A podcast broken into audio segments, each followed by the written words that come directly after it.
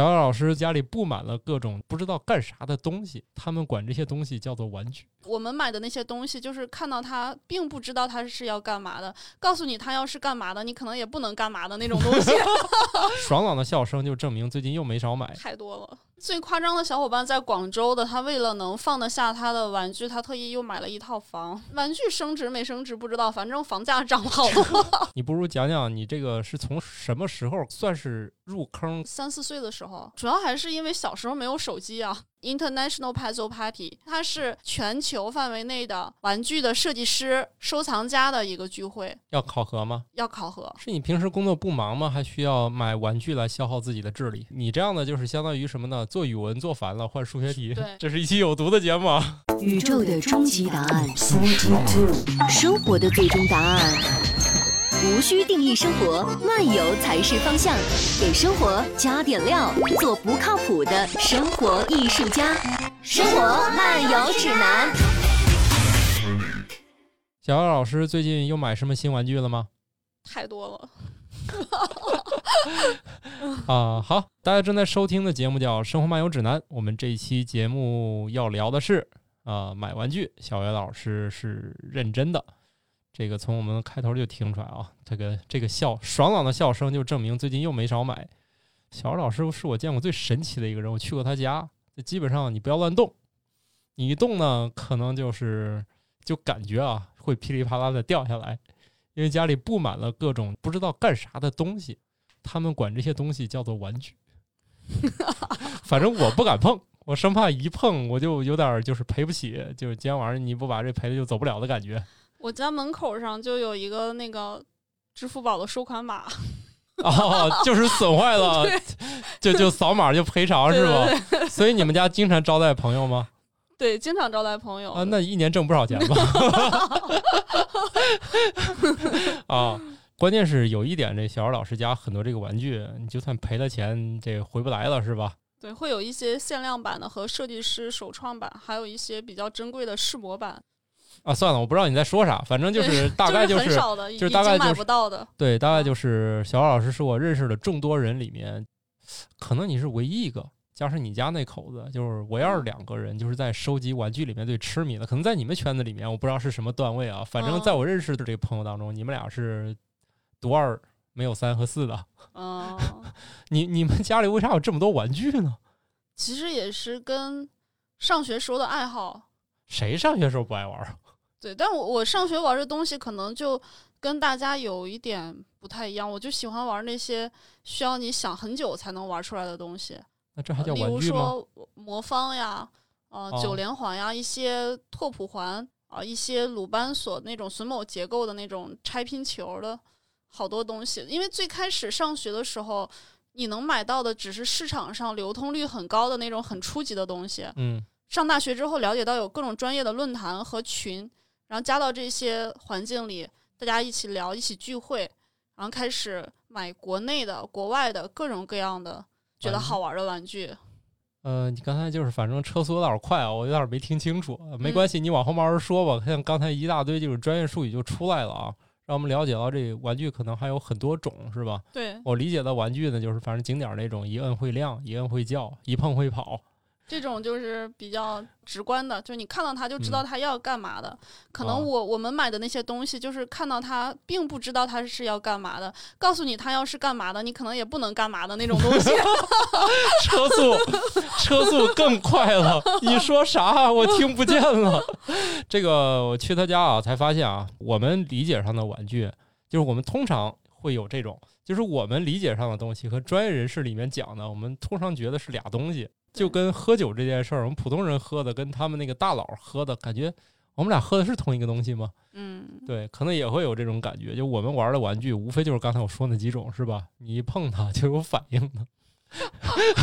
然后结果呢？你跟我说你那东西摆我面前，给我讲一遍，我也不会的。确实是啊，我先说一个，有一样东西他家有，你家十有八九也有的东西，就是魔方了。嗯，比如说我儿子就拿说：“爸爸，你这玩意儿能不能给我拼成一个面儿一个色儿的？”我媳妇说：“这太难了，太难了，我回头给你介绍个人吧。”哦 我说这个对我太难了，我跟他学了很久，也不刻苦，至今我都不知道那东西咋复原的。嗯，然后我说你无论怎么弄多乱，我给你找这人，他两下就给你弄好了。我说有缘再见啊，反正我不会。呃这东西就是家里基本上都会有一个，嗯但是很少有人知道确定它怎么玩儿的，或者你你可能一般一一时半会儿以大家这个智商，看见就放弃了，因为眼嗯中它就变成了数学题是吧？就很难。会是这样。对，但这个小姚老师家也有这个，但是他拼魔方就跟大家想象的不一样。大家可能看见第一个就发怵，他呢是在你发怵的这个过程中两下就弄完了。你你们当年就玩这个是图啥的？就是喜欢，对，这就跟有人吃米扫雷是一样的，是吧？对对对，就是喜欢，就觉得维持内心的秩序，把一个混沌的东西变得合理且整齐，然后特别爽，车速又变快了。你们家是不是有好多魔方啊？太多了。就是这个数量已经不确定是多少了。就魔方是我最喜欢的一类玩具，啊，你说的累是啥意思？就是它其实有很多种，有有一类玩具就像魔方这种的，嗯，啊、然后它是通过转动的，然后能够还原，它有对一定的规律性啊。然后这种的我们叫 twisty puzzle，就中文对应的词可能就是魔方，但其实魔方不是我们通常看到的那种三乘三乘三的，它有很多种都叫魔方。拼图类的我也很喜欢，拼图类的不是说我们买的那种一千块拼成一张画的那种，对对对，啊这就是这个专业大佬跟我们日常认识的东西不一样对啊。大家听这个拼图仔细点儿啊，这个跟大家想的不一样。我们可能更倾向于管它叫放置类的 puzzle。就是它放置它类是有一个情景的，例如说，呃，有几个小木块儿，你随便放是放不到它那个框子里的，它是需要一些技巧性能放进去的。哎，这玩意儿不是传说中的七巧板？呃，类似，但是其实七巧板更发散，七巧板它是能拼成很多种图，哦，他不管你拼成啥样儿，对，它吧是？要求你放进去整理到一起哦，啊、然后还有一类是像鲁班锁那种榫卯结构，它能咬合到一起把它拼装好的啊、然后还有一类玩具是顺序发现类的玩具，就它自己就像一个密室逃脱一样。啊，这一个玩具，你先打开第一步，获得一个小工具，这个小工具能帮你打开第二步。最终，这个玩具经过多少个步骤之后，打开了最终的那个谜题的那个盒儿，然后得到了一个什么东西。然后还有一类是机关盒儿，机关盒儿就是各种各样的木头盒子，你要它这个盒子里有各种各样的机关，有的是重力的，有的是磁力的，有的是卡扣类的。然后最后把这个这是不层层盒子是打开，这是不是那个从一个塑料片儿里面倒出一个硬币？嗯，也不太像。 然后还有还有很多种类了，我们就是喜欢买这种玩具，它有不同的，还有像一些拓扑环儿，就是两个铁环儿，你看起来它可能连的挺结实的，你要想办法把它打开。这类的还有什么魔晶？其实它类别是很多类，就是你在我家看到的那些那么多种玩具就在那儿的，其实它类别也也是不一样的。对，这些类别再做成不同的形状、材质、颜色，对，又可以再买一遍。对对对对对， 算了，你刚才那个车速比较快啊，我其嗯实我感觉，如果我面对面的没听懂，大家听起来可能更是一头雾水。 对，你不如讲讲你这个是从什么时候算是入坑开始就入这些玩意儿我第一次玩魔方是三四岁的时候，啊？就等于很喜说欢，等于说这一类的，就是我们管这个东西益智玩具吧，就益智玩具的，就不嗯是那种一碰就完事儿的，对，也不像小火车一摁它自己跑了，不是这种，就是反正给你，你得动点脑子玩儿。嗯、哎，那你说像什么棋类的算吗？什么象棋，这算你们益智类玩具吗？嗯，它可能我们更多把它归类到桌游里，就是它需要几个人一起共同去完成的一个。哦，我们这种的可能更多是一个人去解决就这个是玩问题。具，听起来就是自己也能玩儿，跟别人也能玩儿。对，行，那你就三四岁就开始玩魔方，就很喜欢。就第一次玩魔方的时候，自己就能拼出一层，就没有任何人告诉我这个游戏的规则是什么。拿过来一个，这自己能拼成一整层，不是一面儿，是一层。就是假如说拼成一个颜色，它周围的颜色也是好的那种，相当于魔方的三分之一，自己能拼好。哦，第一次玩儿嗯，然后当时就是家里人就觉得哇好厉害，就过来鼓励我，可能就是就那一点信心和鼓励和满足感以及成就感，就能支撑我到现在一直玩这些东西。所以你是玩这辈子魔方，你可以这么形容是吧？对，哦差不多。突然有一种魔方人生这个采访的感觉了。主要主要还是因为小时候没有手机啊，哦， 对我我听说你们也教小孩儿就是有这种魔方课啥的，那可对真的是从那个硬是从短视频里面 抢点儿时间，对顺带对对学 一下去是吧？玩点儿是，但是现在还好了，因为大家学新东西比较痛苦的地方就在于记公式什么的。我嗯们会用那种很生活化、很逻辑性的那种讲故事的那种状态去给小朋友讲这个魔方的还对原。他这个车速太快，我帮他刹一下车啊！就玩魔方跟公式，大家又不要理解错了。就是嗯普通人理解的公式是那种一翻开就不懂的东西，对就是主要充斥在数学书上，是吧？对他们说这个公式更多的像一种那个操作步解骤的法符对号，对对对，嗯就是你看看这个符号，你就知道这一步怎么操作。他们管这个东西叫公式，其实就是大家说的玩魔方有口诀，就是大家说的那个口诀。对对对，只不过人家这个管这玩意儿叫公式，它写出来的确像天书一样，但是你只要能看明白，你就按这个步骤来。这有点像那个就是音符，我觉得就是你哦们写那东西、是食吧？谱，就是那个音符对应的嗯是你那个敲哪个键，它对顶上画了各种各样的东西，就代表你是使劲儿摁还轻点儿摁，摁长点儿摁短点儿对对对，啊。你们那个也是这个从哪个面儿往哪哪儿转，该怎么地，哪对，哪个指头怎么着？哎，他们那个公式有点像这个写的跟那个天书似的。嗯，所以这个东西是你从小偶然发现，还是说你到某个年龄之后突然发现这玩意儿是有这些东西的？我我最开始三四岁的时候玩嘛，我就自己先完成了一部分，嗯，后面我就发现。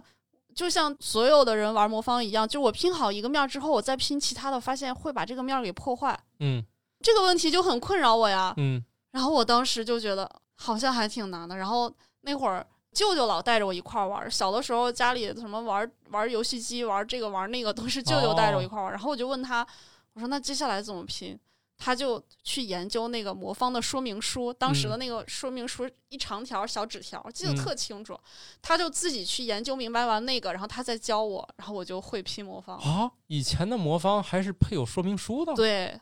那为啥我们家的魔方没有说明书所呢？有的魔方产品应该都有一个，你那个可能就是跟包装一起就丢了， 因为我国最早八十年代生产的魔方那个都带说明书。那只说明一个问题，这以嗯前不知道这说明书是干啥的。对，有可能它那个说明书也比较晦涩，我见过各种各样古董版本的魔方，它那个说明书有的是用箭头画的，有的有文字，有的有图像，就就也很神奇。用用类似古代汉语的方式，对，文言文，就是你们魔方界的文言文写的。对好的，那按照某种推锅理论、甩锅理论，那我学不会的原因就是家长把说明书弄丢了。哦耶，我找到原因了。可以可以这么说。对，但那是有有那个说明书以后呢，也可能也看不懂，也不学或者怎么样，对，都都有可能。啊主要是我我这个智商，就算我手里有说明书，我就会埋怨这写的我看不懂。嗯， 没关系。总之呢，就是你的第一个益智玩具，而且玩了很久，而且一直喜欢，其实主要入入坑是魔魔方。方，嗯那等于一有机会，你就会想买点什么新魔方上上手。嗯，对，这个也是，就最近这十几年的时间，也是跟整个魔方的生产和大的这个生态链可能也有关系，因为现在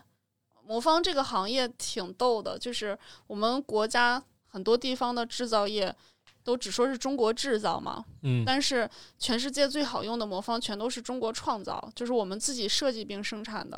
啊，就是这么我厉们害，已经走一向了世界最前沿。引领了 世界魔方产业的商产升生产厂级厂家和产业的更新迭代，全都在中国。这么先进了，最好的魔方的设计师、最厉害的工厂，全都是在国内。这玩意儿也会像数码产品一样，过些年还要更新一下我们都不是过些年，我们几个月就更新一波。魔方里面的结构吗？它会有一些，你像我们最常见的那个三乘三乘三的那个魔方，是我们比赛中参与人数最多的嘛？啊，就是那款产品，基本上几个品牌每年都会推出几款旗舰产品，就是啊，最好用的。这也有旗舰产品了。当然啊，当然，啊、行，你你你你你说吧，反正车速又有点加快了。就是大家看到的，可能长成这样的，觉得都是魔方，但是它。嗯，有一些专业的速拧魔方会跟你普通在超市见到的那种几块钱的还是特别不一样，它会很顺滑，材质很好，结构很好，然后很耐用。反正以前我好像你给过我一个魔方，嗯，我就是第一次转动起来的时候发现，哎，这跟那以前我见那魔方半天拧不动还不一样不。一样，对，对，可能大家都不觉得这是个事儿，是吧？嗯是，由于大家还没有打开这扇窗，对，所以这玩意儿有那么大市场，让这些厂每几个月更新换代一次吗？当然有了。如果没有，他们也不会这样做了，那可是为什么我们买到的还是那种挺挺一般的魔方？因为你没有往这方面去，就是去探索嘛。如果你进了这个世界的门，你就会发现，其实也挺广阔的。啊就每个领域都是这样的。对你想买个电子琴，还有二十块钱一个的，对呀、啊对吧？以中国制造能力，买个电子琴还很对便宜呢。对。但是你想买个顶级的，还是很贵的。魔方现在最顶级的旗舰产品，我都觉得有点贵，到要到三百多块钱一个。哦，吓死我了！你刚才一说三，我准备后面跟个千啊之类的。没有没有没有，三百多块钱已经很贵了，因为毕竟它只是一个塑料的产品，它就觉着那也是五啊厘米多一点，然后就三百多块钱。那这个感觉努努力还行啊，把这个塑料片儿卖这么贵。对啊，就是很多家长给小朋友报各种兴趣班儿，钢琴我买个最好的，哎呀不好意思， 有点贵，是吧？乐器买个最好的都很贵，但是魔方买个最好的也就三百多块钱，行，哎去学吧。 哎，你这说法儿不错啊！我以后给我儿子净选点儿这个。你看，爸爸每样儿都给你买最贵的。对， 架不住三四个月一更新是吧？对，它更新频率很快，因为本身速拧的选手就是你要参加比赛到竞赛级别，你要反复的练的话，那个魔方会消耗的，它手感会不一样。哦，前几千次到后几千次，它有很多很便宜的魔方，上手很好用，但是它拧过几百次之后就完全不行了。对，它里面也是这些什么轴承啊、乱七八糟这些玩意儿是吧？嗯，好的吧。所以你光在魔方上，其实你已经拧坏了很多了，是吧？对，买了很多，就是三阶魔方买了很多，还有其他各种各样的魔方都我在你家见过一个特别神奇的魔方，好像有有十来层是吗？对，那拧一次十五阶，十五乘以十五乘以十五，对，感觉跟拧拧芝麻似的。嗯，中间每个块儿都很小了，已经对，拧那会疯吗？还行吧。那个我也不会常拧，放在那儿，可能有的时候会拿它拼 个字，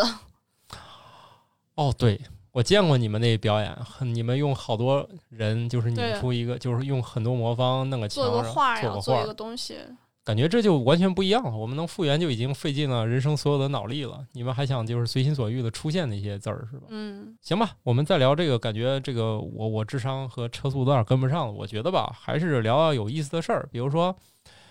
你们家都有啥有意思的这个玩具，说出来让我们听一听，或者说你买过比 较贵的，或者说你有哪种东西是你有别人就没有的，有一些设计师送的一些初代产品，嗯就是它，嗯、试模的产品，嗯那些算比较珍贵的吧。就是后面可能这个魔方量产呃五千、一万甚至十万，但是试模的产品可能全球就二十几个，然后再他搞个会编号证书，对他会给你签一个名送给你，这对于我们来讲就是极高的荣誉。你收藏哦到这个就是、本身它就是孤品嘛，就再也不会有了。后面量产的都没有很稀奇，但是我们这个试模版的产品就是很少的，还有一些古董魔方，就是八十年代的魔方，啊，买就是回我来小时候那些，我再给你找几个就值钱了对，但是但是也分特定的型号，啊。嗯、特定的型号有一些很难买的，我们会在全世界各地的二手市场会盯着这个，就你会有。问题是你们家不也不光是魔方吗？我觉得你们家的种类特别特别多呀。对，你有啥什么稀罕玩意儿吗？稀罕的 我感觉你们家的东西都挺稀罕的。对，就是你们买它的动机是都是什么呢？呃几类吧。第一类就是我想研究它是怎么怎么解开的，就是它的解法是什么，就买来为了研究解法的是一类。然后还有一类就是特别好看，买回来为了收藏，是你平时工作不忙吗？还需要买玩具来消耗自己的智力？就愿意干这个事儿。对，主要是以前入这坑，后面就不觉得是个问题了。，对，就觉得就是周末的时候来个头脑风暴，然后几个人一起把几个我的天哪！ 没搞定的东你西是给上搞班定，头脑风暴没搞够 吗？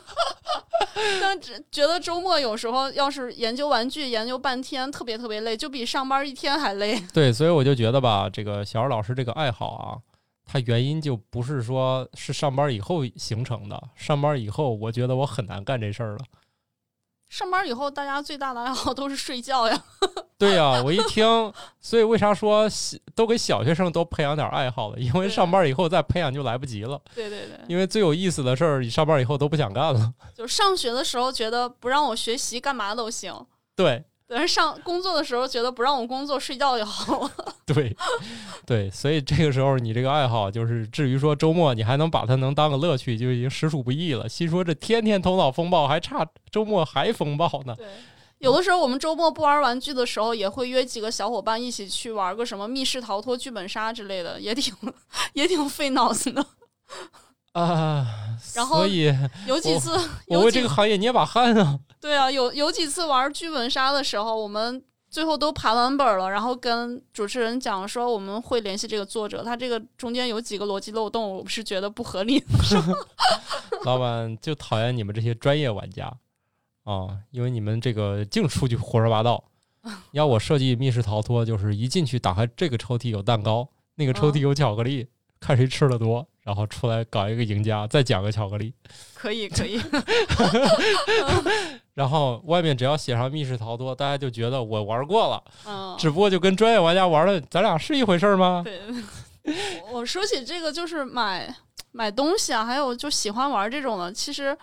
最近五年吧，参加了一个活动，对我买玩具也产生了推波助澜的那种。他是幕后黑手 吧？就是他有一个组织叫 IPP，它是一个简写，就是 International Puzzle Party，就你听这个哦名字，哦国际啊 puzzle,、聚会，对吧？？啊，然后它是全球范围内的玩具的设计师、收藏家的一个聚会，每年一次，要考核吗？要考核。就看你有多少它是一个藏品嘛。内部的一个会议，就是不公开，嗯、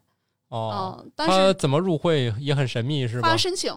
就是哦首先是推荐，就是如果你已经有会员，你认识会员的朋友，他可以推荐哦，啊。然后得向这个协会展示你的藏品。对，你要有一个字数，要首先要英文字数，因为它本身全世界各地的人都有，你会英语是很重要的，因为要嗯出国，每年会议也是在全全世界各地不同的地方举办。这个会议特别有意思，就是相当于你可以有机会跟全球最厉害的玩具设计师有面对面的交流，你去听他讲设计玩具的理念，然后怎么生产一个好的玩具。每年还会有一些 puzzle 的体验活动，就是在一个特别大的会议室里，几个桌子摆的全都是玩具，然后大家去玩儿去评选。嗯、还有 puzzle 的交换环节，就是你你要参与这个环节。假如说参会的人员一共有五十个，你要带五十一份玩具去，其中有一份送给组委会，然后其他的就是大家互相交换，能换回不同样式的五十个玩具回来。哦，就这种挺有意思的一个活动。啊，我每年去参加这个活动的时候也特别开心，因为它等于说你能买到最前沿的， 就还没发布的一些设计师手做的东西。国内的玩具大多数都是要大规模量产，就是进到工厂里要开模，就一次嗯要做好多那种的，你嗯才能买到。但是国外它就有这种小规模量产的环境，例如说现在的一些 3D 打印技术，小型的数控机床做出来那种手工需要做的那种的玩具。嗯，啊，就会买到这种东西，就会很稀奇，很少，国内基本就没有的，所以每次去还是钱包要带够。特别贵。对， 基本上我们国内有三四个小伙伴一起去，然后我们每个人都会带两个箱子，一个箱子是去的时候送给大家的一些礼物，然后送完了交换完了，剩下的就是买回来拖一整箱那回来。你们送给别人是不是也得挺有诚意的那种？就是也不对少钱，其实你就肯定不会说买市面上现成的东西，因为大家你要买什么对都量有产的都有。得像你们那种买法儿，基本上市面有啥都买过了。对，所以就会买，要么就自己定制一些有自己想法的一些东西，然后要么就是买一些国外没有的那种，国内的那种比较小众的那些小的工艺品和玩具。所以感觉你们这个终点不就是得得得有一个巨大的屋子来放这些玩意儿吗？对啊，所以我现在就。我觉得我我对不起我的玩具呀、啊因为买回来就只能放在一个那种塑料的收纳箱里，塞到不是床不是，底你下。你这个数字不太对，肯定不是一。我搬家的时候找了一个货拉拉司机，然后就专门搬了一车玩具。啊，司机还跟我聊天，他说：“哎，他说小年轻过日子就得多点东西，你看你这就东西就不少，就就就得拉这么一车。”然后我老公在副驾驶默默的说：“师傅，这是第七车。” 因为在在二环里搬家，他不让那种特别大的那种货车进来嘛，就只能叫那种货拉拉的那种哦小哦车一趟一趟。我们就真的是蚂蚁搬家，然后当时工作也挺忙的，就每天搬一点儿，每天搬一点儿，就那么来回叫，其中就有几车就专门拉玩具。 帮我搬家的小伙伴都快疯了。你想那种塑料玩具满满一个收纳箱，真的重到都抬不起来，可能就比装一箱书轻不了多少那 种的，对，那材质各种混合在一起的，嗯可能有金属、塑料啥的，还有是吧木头的、实木的那 哦种，木对头对疙瘩。对对对对。哎，我觉得你还是应该用视频继续展示一下你们家的藏品，可以。不要荒废这个运动，好不 好？我我们最夸张的小伙伴在广州的，他为了能放得下他的玩具，他特意又买了一套房。哦，就这是很多年以前啊，就是他买了一套房，专门放大三居去放他的玩具。哦后来玩玩具升值没升值不知道，反正房价涨了好多。对，我想起这就跟那个郑渊洁买了几套房是用来放放者小来读信者。来信， 对，那那行啊，那那祝你们赶紧买上大房子是正经事儿，是吧太？难了。来吧，来我们天津买套房，我帮你看着。哎，现在不都有什么智能家居帮你盯 着，对然后给屋里来个什么三恒对，恒温、恒湿，还有恒啥？我家里放那个，我家里放那个湿度计，其实就是为了看那些木头玩具，因为那些木头玩具像那些机关盒子，它基本都是日本箱根那边做的，嗯它有一个专门的这个行业叫 Kalakuri，然后它叫什么纪木细工机关箱，嗯，它做那种特别有意思的小盒子，就是你要找到一定的窍门儿把它给打开。例如说，大概有十厘米边长的一个木头的骰子，一二三四五六。那这个木头盒子是一个机关箱，它怎么打开呢？依次把一点儿放在最上面，然后把二点儿放在最上面，最后放到六点儿翻上来的时候，这个箱子就能打开了。它里面其实有一个隐藏的迷宫， 有一个小珠子走过那个轨迹，最后就能把它打开了。我听我想起来以前看《生活大爆炸》里面有个镜头，嗯就是肖尔顿跟那个谁说：“你去我那个盒子里面拿个东西，嗯，让他怎么怎么弄，怎么怎么弄。”对对然后他对放在地上踩了一脚，把东西拿出来了。就类似这种的吧，就是有很多哎好玩的这种、所以就是听你这个意思，就是各国有自己比较就是厉害的这种玩具产品，是吗？你像你刚才说到日本，它就生产这类的比较厉对害，会是因因为不是那种就是大批量做嘛，听起来木质的，好像跟那个手工制手工做对有啊有很大关系，是吧？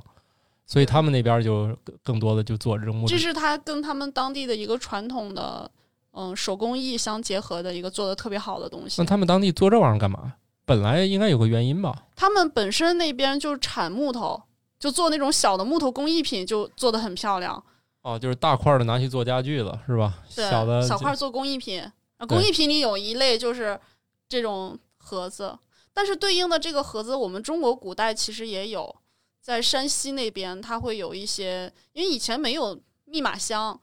然后但是我们这边儿发现的这些盒子也不是用来放那些特别贵重的东西，一般都是有钱人家的大户人家的小姐用来装一些他们的头饰和化妆品。你自己打不开，但是它其实有一些窍门儿，比如说你摁住哪儿，然后它有一个小机关，然后你能打开底下的抽屉，哎，就是听听起来好合理的样子。对，很有意思，就总之，他也不是说防盗的，他就是为了说这玩意儿只有我能开。对，很有趣的那种的东西。因为它都是你想嘛，这种东西你要做，肯定要耗费很大的功力，然后又要要买很好的木材，就是不是对那种否则平的常老话百，姓能用到的对，东西。否则不都放地上踩一脚就打开了？我们国内其实有好多有意思的那些古老的这种益智游戏的东西，就是没有传承下来。之前在湖北的岳口，他们有特别厉害的做锁的专家，他们做铜锁，就是有很多中国古代的铜锁是给你钥匙你也不会开的，因嗯为那个钥匙要经过一个迷宫绕来绕去，最终捅开那个锁，或者说锁眼儿现在是看不到的，要经过一些操作，锁眼儿才露出来，然后把那个锁给打开。在月口就有专门这样的工匠去做铜制的锁，全都是手工做的，特别精美，特别漂亮。我们有小伙伴收集了很多这样的锁，但是后来那个弹簧锁进入到嗯我们国内以后，谁还用这个？那么便宜，大规模量产，有个钥匙咔吧一拧，对吧？它自对然啊就被淘汰掉了，这个手艺就没有传承下来。就这种其实挺可惜的，啊，这也没有办法啊。对， 它就是被时代淘汰了嘛。对，到最后弹簧锁也被电子锁，对，如果我们当时就是，假如说当地又旅游业开发的好，然后这个东西能做成旅游纪念品或工艺品，可能它就保留下来了。嗯，也很难说。这些东西要的有时候只是便宜。对， 哎，你说日本那个东西，相当于也就主要服务于就就这种玩具行业了吧？因为他那儿在生产那些就是日本的旅那游种纪念品、工艺品，哦，它也有点像我们国内的这些非遗的这些项目。哦，因为我觉得吧，他那个也失去使用价值了嘛。嗯，对，对，也许以前的功能可能跟咱这差不多，是吧？就对以藏点前小东西。以前它有那种大的机关家具，就是一哦个桌子，可能它有一个隐藏的抽屉会放重要的一些，嗯、公章呀，一些什么支票呀或者哦钱之类的。就跟那零零七什么一摁，咔咔出来 对对对出来个嗯，是吧？本来是放那个 A 4纸的，突然一翻出来一把对枪，就这种的其实还挺有意思的。那就是其实中国按理说也会有这堆东西。对，整个这种谜题类，就是你说这种 puzzle 类型的这些玩具，从其实古至它今的，它以前的起源并不是说让大家来玩儿的，对它是在生活中有实际用处的。只不过慢慢呢，它有可能就是说，哎，也没啥用了。但是有一嗯帮就爱买买买的人，我们 就生产出来卖给他们，嗯，然后就慢慢的纳入了这个 puzzle 这个大家族，是吧？对，因为你看，就是最早有传说七巧板的来源是什么？就是最早的时候，他皇宫里有专门组织宴会的部门，这个部门领导跟他的上级汇报说，我们宴会的时候怎么摆桌子，就拿这种板子给他提供几个方案。嗯，就很直观嘛，就相当于现在你做一个 PPT 跟领导汇报工作， 他拿一个板子说，你看这样板行不行？就那个板子就代表当天的桌子，哦，啊，然后就是这样汇报工作用的。后来就是有钱人家就拿这个给小朋友玩儿，啊，七巧板是中国传统玩具吗？对。哦，以前其实我以为魔方是中国传统玩具。哎，这个其实这是一个特别有意思的知识点。魔方是一九七四年才被发明出来的， 就是比我们想象中的历史要短很多。哦，所以有个电影什么《当幸福来敲门》里面那个男主嗯不就是在出租车上给人拧这个玩意儿？对啊，他就是给他给他的 HR 就是拧魔方嘛，嗯、然后他他拧好了，HR 就给他个工作机会。哦，好吧，原来这东西发明时间这么晚。对啊，那等于说到现在也不过是还不到五十年，嗯，经过工业时代的变革，才出现了每三个月更新一次旗舰 款。应该以前很多年都不咋变吧？这结对构。对对，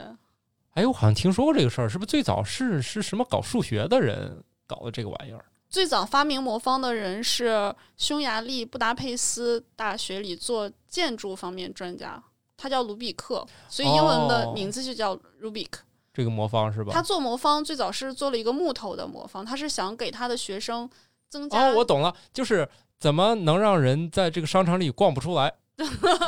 没有，他是想让他的学生增加他的空间想象能力，因为做建筑师这个空间想象能力和结构的这个感知是要求你很强的嘛。那现在他搞是建筑做的人要会玩魔方吗？没有没有，他只是当时他做的这个教具。但是没想哦，到这个后面歪打正着，变成玩具市场上一个比较成功的产品了。就魔嗯方可以说是近代最成功的玩具之一，对可能跟它一样，就是大家都能知道的，就是那些乐高。乐高大家都知道是有这么一个东西，还有一个应该是最流行的玩具，嗯就是吹泡泡。啊， 据说这个吹泡泡这个产业大的惊人，是吧？对对 对，就是每年光卖这个就就可以支撑很多很多公司了。嗯，所以应该世界最流行的玩具应该是吹泡泡，我印象中好像是这样的。嗯之前就有一些公司就研发吹出来那个彩色泡泡，嗯就好像就就非常非常厉害，就是为了抢占某个季节的这个制高点，搞出了彩色的，就就哇，哎，这挺多年了，十几年前我看一个报道专门写的，就是为了吹出来彩色泡泡。就是吹出来彩色泡泡并不是最难的，嗯难的是崩到墙上之后必须消失。啊，所以当他们第一次吹出彩色泡泡准备推销的时候，就被打个半死，嗯，就是踩是踩了，给人家毁家里了。毁 了是吧？嗯所以就必须既吹出彩色的，又又要崩了之后自己又没色儿，这个就突然变得就有点难了。对不过毕竟嘛，吹泡泡大家还是吹无色的便宜大碗儿是吧？嗯，啊，我歪楼了，还是要说你们家那些玩意儿，不要一直绕着魔方了。其实我我提几个，我就觉得你们家那个之前我拍过你们家那几个视频，我觉得就特别有意思啊。嗯我也不觉得它有什么抑制效果，它就是那种大块儿的几个带锯齿儿的拼在一起是个雪糕样儿。请问这种东西买它何用呢？好玩儿呀。我有觉意思，就是它是它是有一类这种东西，就是跟食品相关的，但是做成了这种拼插类的或者放置类的玩具。我还有一个很有意思的一个玩具，就是一个玻璃杯，然后里面是玉米粒儿。但是那个玉米粒儿就是塑料做的啊，塑料做的玉米粒儿嗯就拼成了是一小截儿玉米， 就是你要考虑那个芯儿和粒儿的那个齿儿能完全对好才能给它拼起来，就跟你拿的那个雪糕的那种差不多的。啊然后还有一个是橘子瓣儿，嗯呃，很多橘子瓣儿要拼成一个完整的橘子，但其实它也挺难的，它就是把拼图给实物化了。对你上次不是还拼了一个大棒棒糖？对，我心都是这说，种我心说这个是图啥的？大棒棒糖那个更像立体积木，就是它哦把一个各种块儿拼到一起是一个圆球形的，然后但是你还要考虑把那个棒棒给放进去。对啊，对我说的这一类东西都是日本做的哦，呃日本人，日本公司就是很有意思， 他们他们有一套但日本人也没有袁隆平教授 啊，他们是怎么吃这么饱的他们明治巧克力不是日本的吗？啊？就明治巧克力做的关于巧克力的这种 puzzle 都有好多好多种，就是嗯每个巧克力块儿是不同我形看状的着就跟那拼盘个就跟那个俄罗斯方块儿各对种对对形状对对似的，你最后装到有很盒里，有很多种编排方式，对总对之对你得把它们都回到那盒里。对啊，我觉得那挺好玩的，就是因为它反正样式就各种形状都有嘛，对，而且就回去的方法不止一种。嗯，关键你们有那耐心，给我要是那个玩具不小心碰翻了，可能对我来说这是一天的灾难。就是它它其实是有一个关系在里面，就是你。付出的时间和精力去玩这个，跟你获得的成就感和满足感能不能在这个天平上平衡？我们通常情况下，成就感和满足感是远远大于你所付出的那些哦经历的困惑呀，然后那些困扰啊，最终哎会心一击一下就做好了，觉得特别开心。对我，其实我对这个是是能理解你在说啥，因为我当时我看那个看你们拼那个过程，我就大概明白了，因为嗯我就觉得这个这个一定是收益大于你们这个付出这个回报，因为它跟那个就是大家在看那个短视频那个刺激不一样。嗯短视频那个刺激就是来得快，去得也快，就是嗯当你放下手机那一刻呢，你除了睡不着以外就没别的那种快感，，对它的快感产生在当时。对这种呢，就是你只要是付出这个时间和精力了，你最后你会觉得特别爽啊。对，如果你还是一个强迫症之类的，你就会从成功感到舒适感对，并存的过程。嗯我觉得回头你可以给我一些资料放在这个公众号上，大家就嗯了解一下。我觉得这个玩具这个世界，我自从认识了你们，我觉得特别有意思。嗯，虽然虽然我能理解的最多就是那些拼雪糕、拼棒棒糖的，剩下我都哦看不懂。就是你你你给我演示一遍，我也没有办法自己再来一遍的。嗯，就是体会不到快乐。就我觉得得现在很多人可能都是这样，就是说你让他去干一件事儿，必须得马上有回报。当然，大脑就是这么长的。对，比如我射箭，他死了，或者射箭没打着，像这种就是需要花点时间得到结果的事儿，对于多数人都不想干。如果你干上一票成功了，你才会愿意接着弄。对对对，所以你们就是不断的被这种东西刺激，就知道，哎，我知道这玩意儿就是为了怎么怎么着，嗯，不过你们这个，我感觉也没时间好好玩儿啊。给他们一摞一摞，你们买回来是不是多数其实就买回来就放那儿了？不会啊，就是例如说上下班通勤的时间，大家可能在地铁上玩个手机，我们可能就拿一个拆解类的 puzzle 就在地铁上研究，那东西掉地上怎么办？不会不会，就会找一些便于携带的，不会找那些零件儿特多的，就不会找给你看的那种什么巧克力拼板那种 的，对，那上了一个早高峰，花洒一地，那不会，就是通常会找一些，例如说两三个铁块儿在一起，你需要把它拆开再拼回去的那种，就很小巧，哦方便携带，又不会有很多零件儿，但是它难度又很够。我们最有那种很难的那种玩具，就是我们也需要玩好久才能打开的，就就觉得买它很值呀。你要是买了一个两下能解开的，就就不值了嘛。但是我们在买玩具的时候，其实也像开盲盒，有一些玩具你知道是哪个设计师设计的，你大概知道它的套路，但是你不知道这个具体的解法是什么。买回来之后发现，哎，特别有意思。我们买玩具甚至都没有看过生产厂家是谁，你们是怎么得知玩具的设计师是谁？对，因为我们我们买的这种玩具，它需要有这种特详细的信息。哦，就是你们买的玩具都配说明书是吗？ 嗯，对，它会有产品信息，例如说什么材质、多少尺寸，然后是哪个设计师什么时间呃设计的，由哪个工厂制作的。然后它里面会有一个关于这个的解法的说明书，会贴在一个信封的密闭盒里，防止你不小心看到它。 啊，我们通常没情事儿，况没事下儿，，没事儿，我我我就是不小心看到一对我们通常情况下是不会看那个答案的哦啊，或者有些就要求他不要放那个答案。哦，对我来说给不给那答案可能也没啥两样，反正也看不懂。极少数、极个别的玩具，就是知道解法也想买它，就是因为它做的太好了。我怎么们个在好法？我们在日本有一个那个机关盒，是一个咖啡杯，然后那个咖啡杯的最终的解开它的办法是，你要在这个盒子的隐藏的地方找到一个糖块儿，一个白色的木头块儿，把它放到咖啡杯的上面，然后这个盒子才能打开，特精巧，特巧妙，又符合生活的逻辑。然后这个盒子卖的很贵，一个工序复杂的日本机关箱合人民币差不多要五六千。啊？对， 那它的材质是啥？木头、实木几种木头拼一起，胡桃木啊，什么那种硬度非常大的那种木头，手工做出来的，所以它很贵。而且你即便交了这个钱，设计师可能说你要等着我给你慢慢做，可能要做好几年才能给到你。听起来怎么像那个瑞士卖表那个套路？有点这，因为它就是这样的，它不可能去大规模的量产，然后手工做又很慢，但是它设计师又保证这个质量必须好，就会有这样的一个。所以这玩意儿听起来都是日本产的吧？加拿大也有，澳洲也有，欧洲也有，都不同的设计师，不同的风格。但是比较成产业化的是日本，日本还专门有一个这样的协会啊，他那个、就是杀时间专业委员会，对对对就是专门那个弄木头是吧？对。然后澳大利亚有设计师做的那个，嗯、这种小盒子也特别特别有意思，就是各种。奇奇怪怪的想法，生活中你能见到的东西，他都能给你做成这种 puzzle。我这脑子中出现的面点师傅，你能 生活中找到的，我都拿面给你捏一遍儿。对对，就是这种的。哎设计师就是这样，我们还有一些，还有一些设计师，他做那种也是一个古老的 puzzle 传承下来的，叫 puzzle ring，就是一个戒指。嗯，那个戒指就是几个金属环，然后各种材质都有，然后经过一系列复杂的工序变成一个戒指。然后据说最早 这个戒指是干嘛的呢？是防止出轨做的。因为假如说啊，你戴了一个结婚戒指，你出去，你把要它摘了，跟小姑娘聊天，你要把戒指摘掉，然后你摘掉之后，那个戒指就散掉了，你拼不回去 啊哈哈，啊，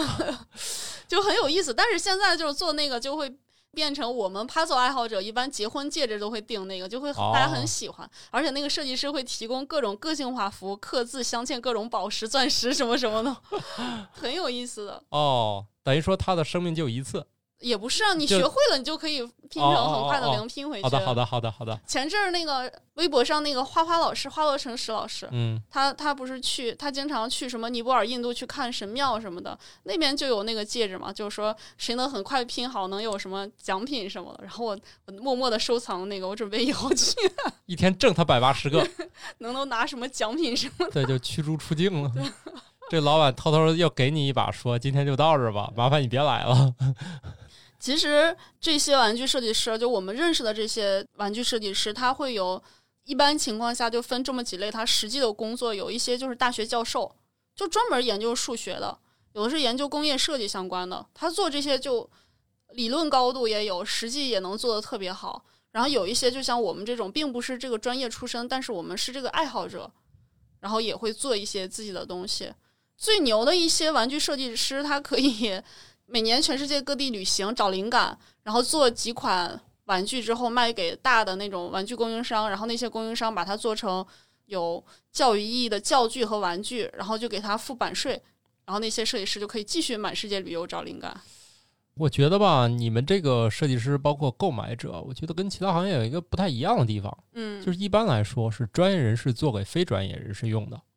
对吧？嗯，你比如说你做冰箱，嗯你肯定不要求用户懂冰箱，嗯最多你们可以叽歪几句，制冷不太好，冻嗯不上。但是你们这个好像不太一样，是属于硬核专家卖给硬核玩家，就双方都是较为专业的这个，会是吧对？啊因为这普通人他买这个也确实也弄不明白，也不准备侮辱自己的智商，但吧是？也也有一些人，可能他在淘宝上或者哪儿搜搜寻一些什么创意礼品，他可能会找到相关的东西。例如说，他想他想求婚，给姑娘藏一个结婚戒指，他就找一个类似，当然很简单的机关盒，几下能打开的那种的，嗯给姑娘，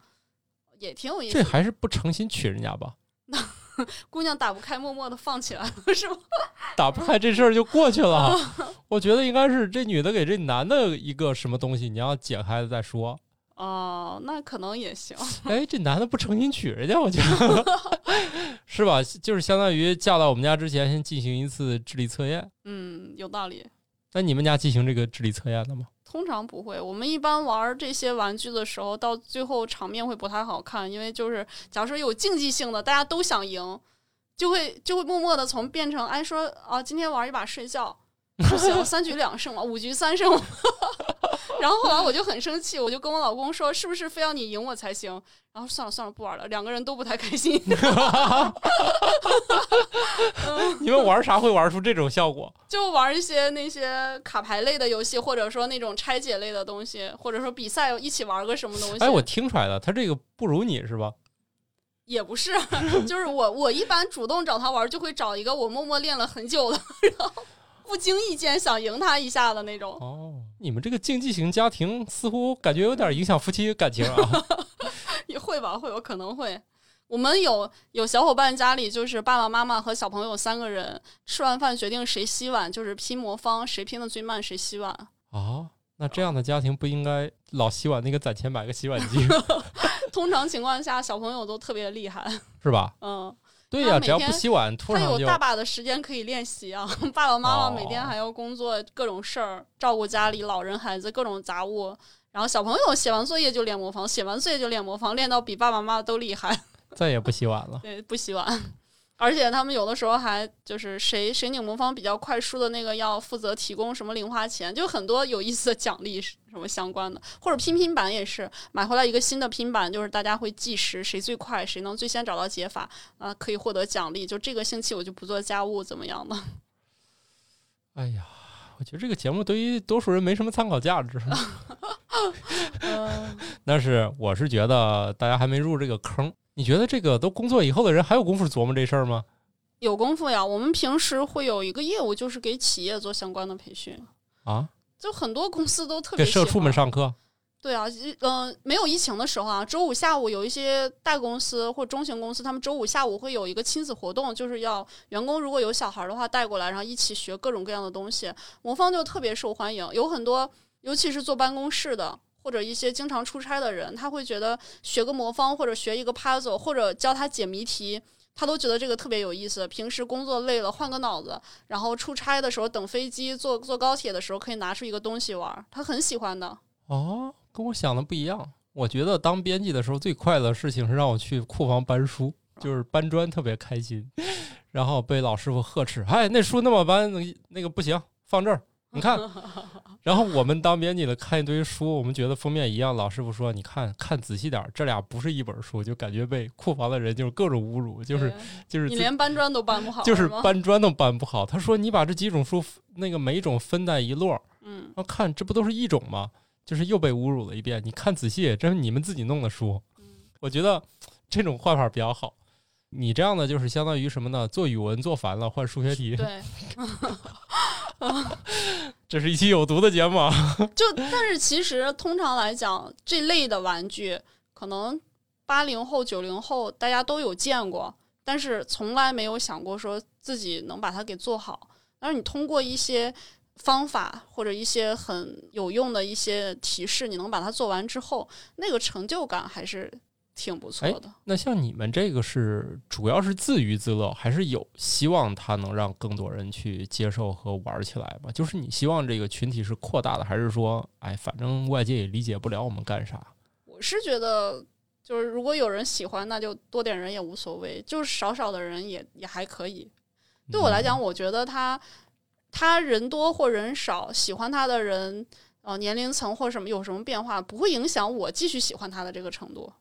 反正你们先有的是一个硬核玩家群体。对，我是这样，以前我在某视频平台上见有人就是专门展示各种各样物理玩具的，嗯，我我觉得那个号就挺多人看了。我估计这哥们儿也是家里有大量的这种物理玩具，嗯就是跟那种实验物理嗯啊或者错觉这有关的，就各种玩具的那个收藏的展示。嗯，它没有什么复杂的拍摄技巧，我感觉它就是一个一个玩具拍过去。我感觉这个号跟你现在家里的收藏特别相似，只不过方向不一样。它就专门哦攒各种各样的那种，包括大家见过那种悬浮笔，啊，是吧？好多以以前流行过一阵儿，就那种办公桌上放一个那个笔，它还会悬浮着那种特别神奇的啊，它就好多那个那种东西，就大量的。我觉得你完全可以把这东西展示展示，因为毕竟就中国像你这爱好人爱好者群体，大概你觉得人数能有多少？没多少， 并不是很多，几百人吗？嗯，也就这样吧。哎呀，这个产业还挺牛逼的啊！听起来是一个全球化产业，然后是靠中国以及世界就是可能为数不多的群体养活，是吧？对，这也行。你看搞高尔夫的也没那么多人嘛。所以我们会导致有些东西因为量很少就会特别的贵嘛，就它没办法大规模的生产。如果可能爱好者多了，能大规模的生产，可能价格也就会下来了。那你们又觉得它没意思了吧？也不会啊，就是如果 如果更多的人知道这件事，就会有更多的人参与到这个工作里来，那可能玩具设计师的数量也会增加，就会有更多更好玩的玩具。嗯，听起就来是好有道理。金字塔上面要变大，首先要把下面变大才可以。 好的吧？哦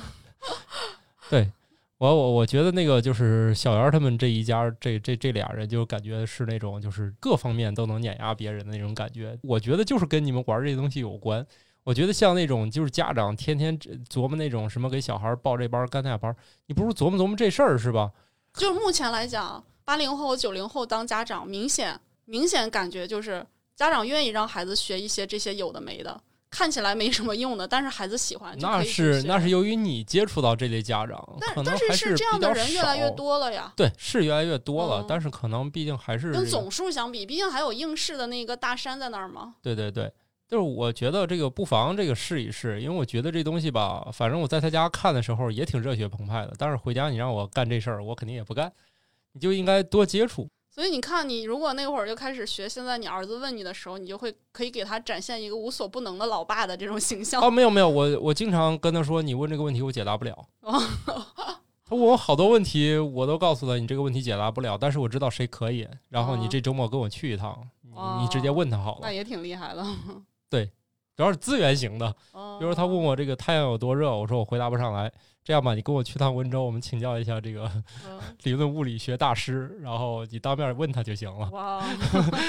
你看，这是解决方式不所一样，以是所以吧？他当问你魔方的时候，你就会说回头带他来找我是吗？对对对，其实我觉得那个家长向小孩儿就就是传传递，我能帮你解决这件事儿，不见得就是像那种一定要面子上我什么都能回答上来。嗯，我觉得我这种方式，可能一般家长是吧？这个可能没想过，嗯就是我怎么能这个树立这个？当然，我对这个在孩子心目中树立什么高大家长形象也没有兴趣 啊啊，我确实也没有这个兴趣，是这一点驱使我，让我他问我啥，我都经常回答不知道。嗯，但是呢，他会觉得我总能给他找到人回答，他也会觉得这一点也也还行挺。厉害的。对，所以我觉得家长也不用在一条赛道上这个比赛是吧？嗯，加上那小孩问你太阳有多热，你也不用着急，谷歌一下，然后就就告诉他，没必要，回头找个人问跟他说也行。嗯或者说你的问题我都答不上来，但是我给你买本书，你读一下也行。嗯，就我觉得支持型也行，是吧？可以可以，要不你这家长迟早有一天你会答不上来小孩问的问题。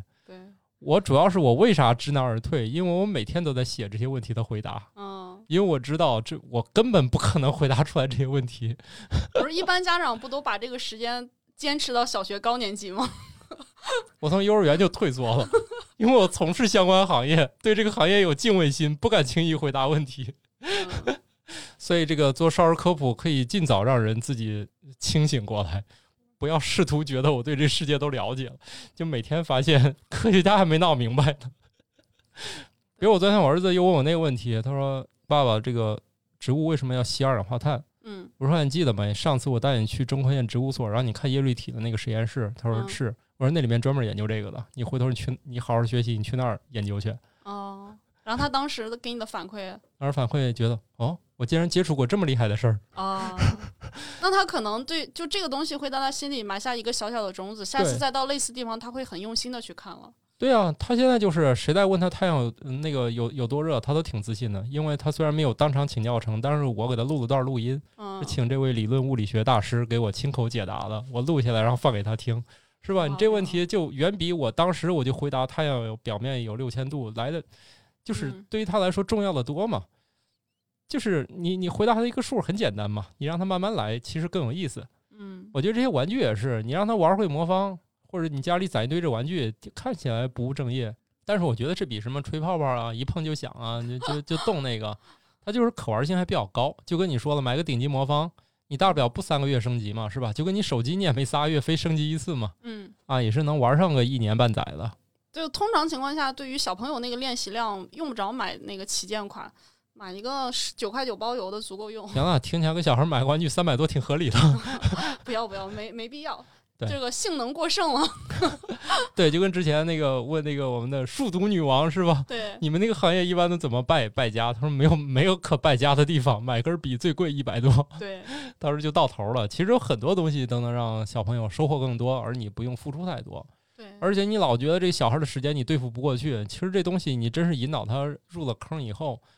你可能更多的就实现了我只需要出钱，剩下我就不用管的目标了，对，是吧？一下子就解放了，你就可以把时间解放出来挣更多的钱了。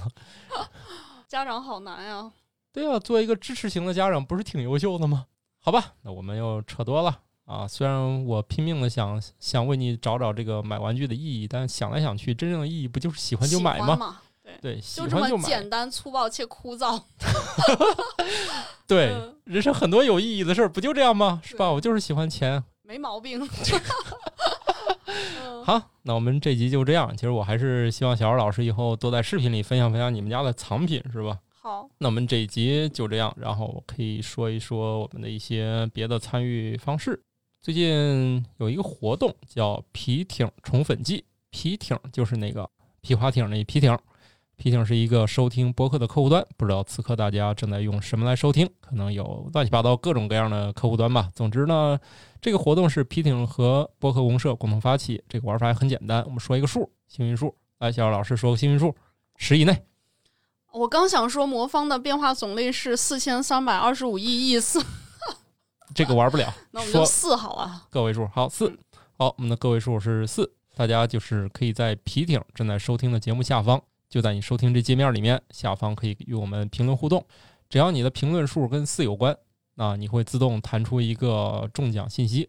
呃，会收到一份儿奖品。然后呢，如果你是这个点赞数最高的评论呢，据说还有一个额外的奖品啊，具体是啥我也不知道啊啊，大家试试嘛，反正都要评论的，上哪儿评不都是评是吧？